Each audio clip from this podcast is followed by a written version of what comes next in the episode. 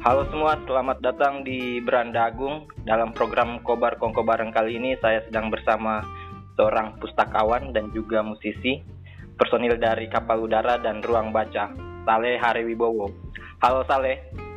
Halo Agung. Gimana kabar? Oh Ber Beranda Agung nama nama programnya Agung. Ya, Beranda Agung channelnya, programnya Nah. Kongko Bareng. Oh Kongko. Oke. Alhamdulillah baik kabarnya. Oke oke, kita masuk ke pembahasan ini. Eh, pertama, saya mau klarifikasi dulu. Betul kan eh, profesinya selain jadi musisi, pustakawan juga. Pustakawan bukan pro- profesi sih. Jadi kemarin itu kita Ah, eh, ikut di kata kerja tapi kata kerja ini kayak komunitas begitu. Oke oke oke, siap siap. Kalau terus begitu? kemarin kemarin sering di sana. Ah, Belakangan pada saat pindah rumah sudah jarang ke kata kerja. Paling ada program baru baru oh, ke sana. eh, kenapa memilih menjadi seorang musisi? Sekaligus ada kegiatan sebagai pustakawan juga. Bagaimana Hmm. ceritanya itu? jadi musisi tuh bukan pilihan sih sebenarnya Ah. pernah kayak Terus terus. jadi dari dulu dari dulu sebenarnya belum pernah belum belum apa ya istilahnya jadi lagi kuliah kayak belum pernah pilih. Hmm. mau jadi ini mau jadi itu. Sempat sih kayak waktu kuliah nah, kayaknya enak jadi dosen kayak gitu. Kan kalau bicara soal profesi. Terus akhir kuliah baru main band. Keterusan nih kayak begitu. Keterusan main main musik. Hmm. dan kalau ditanya pertanyaan ya mau nggak mau karena aktivitas kerjaan di musik otomatis bilang musisi sih kayak gitu Iya iya iya. Eh, tapi belakangan kayak ada kayaknya bisa diseriusin nih eh, bukan jadi musik Hmm. Terus eh, di perpustakaan itu tongkrongan dulu waktu berapa tahun yang lalu kan saya jadi perpustakaan di lantai bawah di Ya. lantai dua itu saya ngekos di situ hmm oke. Nah, terus kita sama-sama kelola itu perpustakaan Ah, sekarang sudah pindah pindah tempat tinggal agak jauh ah. Oke, berarti eh, apa menjalani kegiatan sebagai seorang pustakawan ini dimulai dari semenjak kuliah begitu dan waktu, waktu Eh, kuliah ya 2015 2015. Kalau musisinya, 2014 kalau salah itu di kata kerja di Bandung kalau ngebandnya diseriusi, nah, bandnya dari 2000 aktif di Makassar dari 2016 hmm, mana duluan kapal Musik. udara dengan ruang baca? ruang baca kapal udara itu kayak mirip-mirip paling beda berapa hari karena Oke oke. mungkin waktu itu karena pas-pas apa lagi lagi tidak ada kegiatan kan di kampus tidak terlalu sibuk Ah, kayak hampir bersamaan bikinnya kayak gitu bikin sama Pini sama bikin sama anak-anak kapal udara mm, 2015 awal 2015 awal dan sekarang Hmm, sudah ada dua album dari kapal udara. kapal udara Nah. dua mini album Ini album. Oke. Kalau referensinya sendiri eh, kapal udara ini apa dari segi musik, lirik dan lain-lainnya? Kita ada dulu waktu bikin apalagi waktu bikin album pertama jarang cari referensi Hmm. Apa ya, jarang jarang ngulik sih tapi kita dulu kayaknya dipengaruhi sama flute kayaknya flute Good. Oke. Heeh. dipengaruhi eh, sama Mumford and Sons Hmm. Eh, terus eh, eh, Payung Teduh waktu itu Payung Teduh waktu masih awal-awal Ya.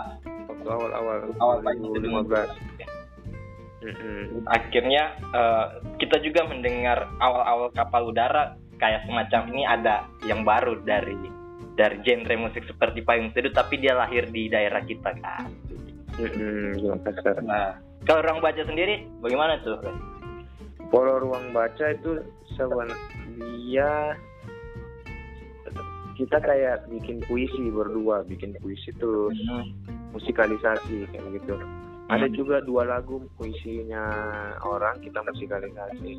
Dia lebih ke musikalisasi puisi sih sebenarnya puisi yang kita bikin sendiri.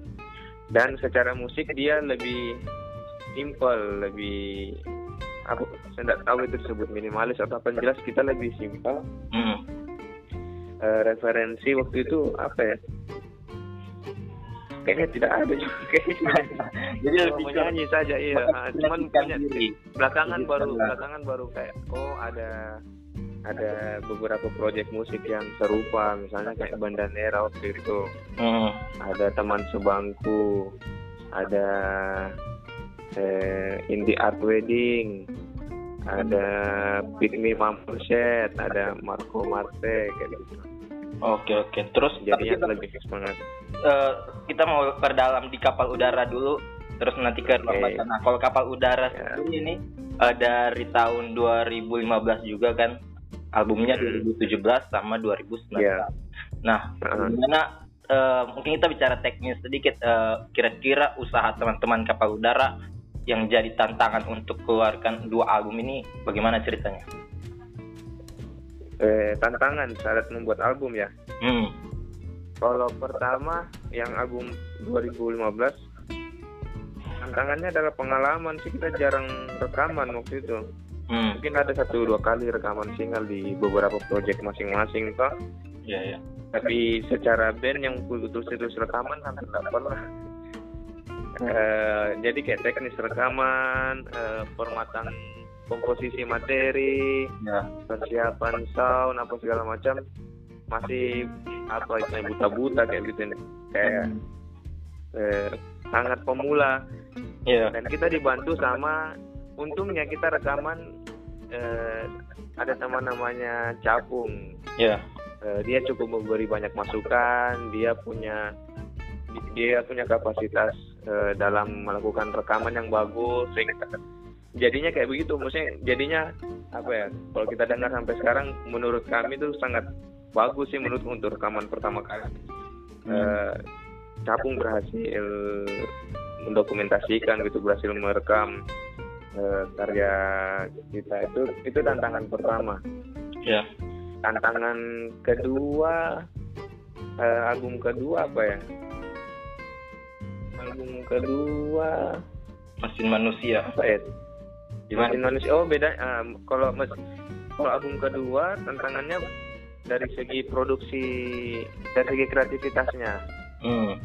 dari segi eh, mencipta lagunya itu yang berbeda dari album pertama kalau yang suruh dahulu yang album pertama itu 2017 kita bikinnya lan- lancar-lancar saja kayak gitu Nah, Eh, tanpa ada pikiran yang terlalu kompleks tanpa ada planning yang hmm. apa ya lagu harus begini. Kita ngulik kayak di tongkrongan kayak begitu. Tiba-tiba jadi lagu kita rekam kita buat eh, strukturnya kayak begitu dan itu itu apa ya kayak berjalan begitu saja yang tak terlalu banyak dipikir ini lagu harus begini. Nah, ah, lagu di album kedua mulai kayak kalau jalan begitu terus nantinya mirip semua lagunya jadi harus mulai kayak dipikirkan lagu ya, harus mati virtual.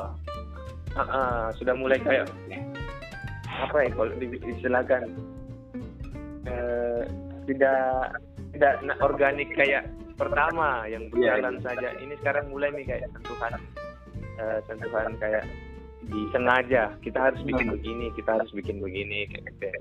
Oke, berarti kayak kalau, lebih kalau, disadari eh, kalau kayak begitu ada pengaruh tidak kan ini kapal udara di dua album ini sudah banyak Hmm. eh, punya pengalaman lah di luar selain di Makassar sendiri. Nah, eh, dari pengalaman-pengalaman itu ada pengaruh tidak sampai kepikiran kayaknya ini harus dibuat seperti ini karena kebutuhan industri musik. Bagaimana itu, Kakak Saleh? kalau kalau pengaruh dari luar pasti ada tapi saat itu kita tidak pernah pikir itu pengaruh industri sih karena karena mau dipikir pikir bagaimana mungkin karena waktu itu memang lagi folk yang naik Ya. Nah, jadi tidak ada pikiran kita harus bikin lagu begini karena lagu yang kita bikin pun sudah folk kayak begitu jadi tidak ada pikiran industri. pengaruh yang lain pengaruh dari luar maksudku itu pengaruh dari referensi masing-masing personil jadi kan Hmm. kalau waktu berjalan ya kita makin sering dengar lagu-lagu baru atau secara tidak langsung di tongkrongan dari media Iya. atau kita nonton langsung eh, band-band itu mempengaruhi mempengaruhi kita dalam ber mencipta lagu Hmm. gitu misalnya kalau di album mesin manusia lebih beragam ada lagu yang kita kasih sentuh rock sedikit, ada lagu yang kita kasih sentuh blues sedikit, ada lagu yang kita kasih begini begitu kayak begitu. Kita lebih menggabung banyak uh, genre sih dan kayaknya gambaran ke depan Kapolda akan begitu lebih banyak oh. menggunakan genre-genre lain kayak gitu. Jadi karena udah banyak referensi ya ya ya. Nah ini uh -huh. ini kalau ada saya lihat uh, tagline-nya kapal udara itu musik mencari teman itu maksudnya kayak bagaimana? Musik mencari teman. Musik mencari teman itu du jadi waktu itu bikin Instagram. waktu itu bikin Instagram 2000 berapa bikin Instagram? 2015 15 bikin Instagram. Kan ada di bio itu. Ah. Nah, ini kalau cerita aslinya nah jadi kayak oh bio ini harus ada di isi apa kayak begitu. Oh lihat lihat lihat orang bio oh ada tagline begini. Nah, kita tulis musik mencari teman. Tapi kalau mau dipikir-pikir lagi tuh kenapa bisa kenapa bisa kita berpikir musik mencari teman? Karena Kapolda itu uh, kita kan berteman memang nih dari kampus kita sudah uh, teman kampus uh, keluar kampus kita nongkrong lagi di rumah itu kayak jadi banyak kan banyak perantau yeah. bukan orang asli Makassar personil Kapolda uh. setelah di kampus bertemu banyak orang dan dari pertemanan ketemu teman lain ketemu teman lain terus bikin band kayak gitu uh. kayaknya yang bikin kita menulis musik mencari teman itu karena saat itu kita masih kayak rasa-rasa apa ini rasa-rasa euforia nongkrong-nongkrong begitu ya yang kayak uh, uh, yang yang senang-senang, yang uh, main musik kayak gitu dan yang perbanyak teman. Kita berpikir, ya kita berpikir makin banyak teman makin enak kayak gitu ya. dan musik musik uh. bisa bikin kita punya banyak teman kayak kayak gitu. Oke. Okay. Uh, ya. Terus uh, kalau ini pindah ke geser ke ruang bacanya. Nah ini di ruang baca kayaknya lebih menarik lagi karena hanya duo ya kan sama istri hmm, duo. Ah. Hmm. Nah itu bagaimana ceritanya bisa sampai maksudnya proses berkarya dua orang ini kan lebih lebih lebih apa ya kelihatan kayak lebih terkonsep lah bisa jadi feelnya dapat hmm. sama hmm. itu. Nah itu bagaimana proses biasanya dilakukan untuk berkarya? Kalau proses karyanya di ruang baca uh, kayaknya dari dulu sampai sekarang masih sama. Jadi kita kayak kita kayak apa nih uh, obrolkan suatu hal begitu hmm. uh, terus ada gagasan ada ide tentang tentang satu hal biasanya biasanya kita pikirkan uh, ribet-ribet sih kayak kita bahas kota kita bahas dulu apalagi waktu ma masih mahasiswa. Yeah. oh, panas-panas bahas ya. filsafat begitu baca-baca buku. Iya apa sih foto iya iya. Tapi serius itu dulu. Kayak begitu sih sama Vini. Uh, sampai pas bikin lagu uh, bagaimana caranya diskusi kita yang yang yang yang besar itu diskusi kita hal yang hal yang apa ya kompleks itu yang ribet. Uh kayak bahas kota segala macam kita mau sederhanakan ke lagu kayak gitu. Bagaimana nah. caranya diskusi kita hasil bacaan kita. Jadi dulu kita sering berdiskusi juga habis membaca karena aktivitas keseharian kan di kata kerja di perpustakaan itu waktu itu. Hmm. nah, terus habis baca buku atau habis diskusi main gitar hmm. bikin lagu kayak gitu uh, ide ini ide yang besar ini kita tuliskan ke dalam okay. dalam lagu dengan lirik sederhana bagaimana kayak gitu. Kalau ruang baca sendiri tantangannya dalam berkarya itu kayak bagaimana? Kalau tantangan berkarya kita hampir saya nggak tahu ada atau tidak ada ya karena kita nggak pernah rasa kayak ada hambatan uh. hambatan dalam berkarya sih. Uh. Uh, apalagi yang kita nyanyikan belakangan yang kita uh, soroti ide-idenya ide-ide yang ada di rumah tangga sih yang ada di rumah uh, kalau kemarin-kemarin kan yang berat-berat gitu. Sekarang ya lebih yang kita halang sehari-hari. Hmm. uh, hambatannya dalam berkarya enggak ada sih enggak kita tidak tidak merasakan itu. Nah, kalau proses dalam produksinya lah kayak begitu Nah, semacam. kalau dalam produksi, jadi begini, kadang produksi ruang baca, jadi kan kita simpel tuh gitar, waktu itu masuk gitar, Hmm. pianika, Hmm. nah, terus kita mau rekaman 11 lagu, Eh, dicapung lagi di tempatnya Kapolda rekaman, Hmm. nah, terus eh, capung dengar, capung kasih saran dia bilang, eh, coba ajar namanya Kiki, waktu itu ada namanya Kiki, Ya. eh, coba aja Kiki untuk eh, aransemen lagu. Karena eh, bayangan capung waktu itu kalau gitar to sama pianika kayaknya kosong dan sayang. Enak sekali diisi string session kah diisi instrumen apa kayak gitu. Akhirnya kita ketemu sama Kiki Kiki Kiki. Dia dia biasa aransemen lagu dia biasa kompo- komposisi komposer musik juga Hmm.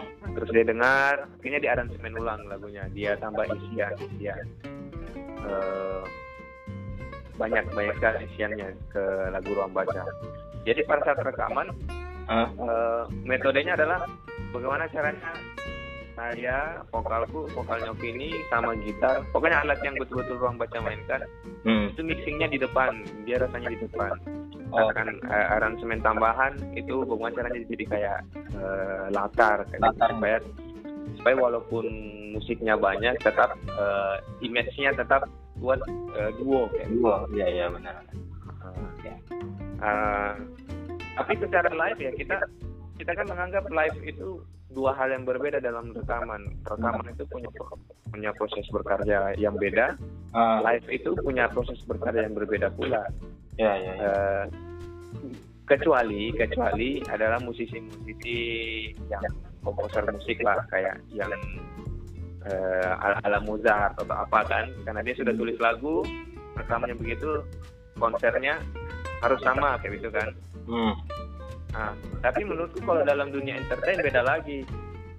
Eh, bisa saja berbeda dengan rekaman karena eh, misalnya misalnya ruang baca main satu, satu bulan misalnya 5 sampai 7 kali misalnya. Ya. Dan di kota yang sama. Ah.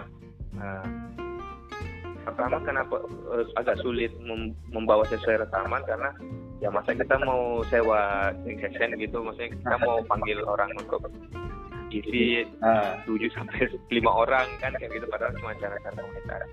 Yang kedua alasan alasannya adalah eh, kalau kita main 5 sampai 7 kali di kota yang sama kemungkinan besar yang nonton sama juga sih kalau di kota yang sama. Ah.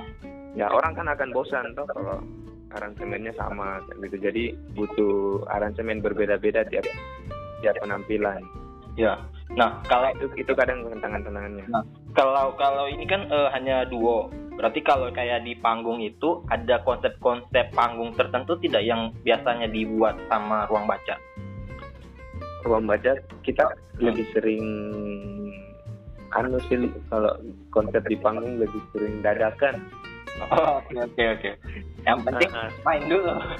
iya yang penting main Iya ya siap. Nah, terus chemistry jalan, jalan sendiri sih Ah. tiba-tiba gerakan kompak sendiri biasanya di panggung tanpa ada persiapan Iya iya iya. Jadi tidak salah lagi memang. Feelnya sudah Ah. sudah tidak di. Iya ya. iya mudah-mudahan seperti itu Oke. eh, nah terus itu bagi waktu antara eh, ruang baca sama kapal udara kayak bagaimana? Kalau dari salahnya sendiri kan dua. Eh, kita sering sih satu satu panggung sering sekali satu event yang main Kapolda sama ruang baca Oke. Kita hampir sering sering iya sering sekali sering sekali ya. Eh, Apa sih paketan tapi mungkin? menurutku enggak masalah sih Ah, kalau saya kalau saya fokusnya juga main musik iya iya. kecuali saya kecuali saya kerja di tempat lain terus urusin lagi main dua tiga band itu mungkin agak repot yang lebih yang bikin gampang juga karena ruang baca dan Kapoldara itu booking kontaknya itu ke sini satu satu pintu Satu pintu. Oke. Berarti nah, memang jadi kalau ada event event berbeda di jam yang sama atau di hari yang sama kadang salah satunya harus ditolak Oke. yang ditolak biasanya yang belakangan eh, komunikasi Oke, berarti kalau emang di event biasa lebih sering emang langsung kapal udara sama ruang baca paketan. Ah, ah, paketan. Oke oke. Ya. Nah ini kita bicara soal ini lagi apa yang tadi kembali ke pustakawan. Nah itu kalau biasanya aktif di pu- perpustakaan ini aktivitasnya apa saja soalnya? Aktivitasnya. Hmm. Jadi kalau sekarang, kalau sekarang saya tidak jadi pustakawan tetap sih di sana Hmm. Di kata kerja karena istilahnya eh, sudah ada regenerasi sih, sudah ada beberapa orang baru yang ikut pelatihan terus jadi pustakawan lagi. Hmm. Saya sekarang lebih sering datang lebih sering datang tidur di perpustakaan. Ah, aktivitasnya jadi di sana punya program Ya programnya program semacam apa? Ah, ah, ada kelas menulis Ah. apa saja ada ada perpustakaan namanya perpustakaan manusia Hmm. perpustakaan manusia itu jadi maksudnya eh, orang itu bisa jadi buku kayak gitu dengan cara dia cerita Hmm. dan orang punya bagi orang orang pasti punya babakan dalam hidupnya Hmm. seperti buku punya babakan jadi perpustakaan manusia itu mengajak eh, dua atau tiga orang untuk menjadi buku dan bercerita ke pengunjung yang datang Oke oke. Itu sih. Nah, eh, dari saya sendiri, nih eh, harapannya ke depan seperti apa untuk eh, dunia musik? Paling tidak untuk memajukan dunia musik. harapan pertama sih covid cepat selesai karena Ya, amin. sangat menghambat job Benar benar.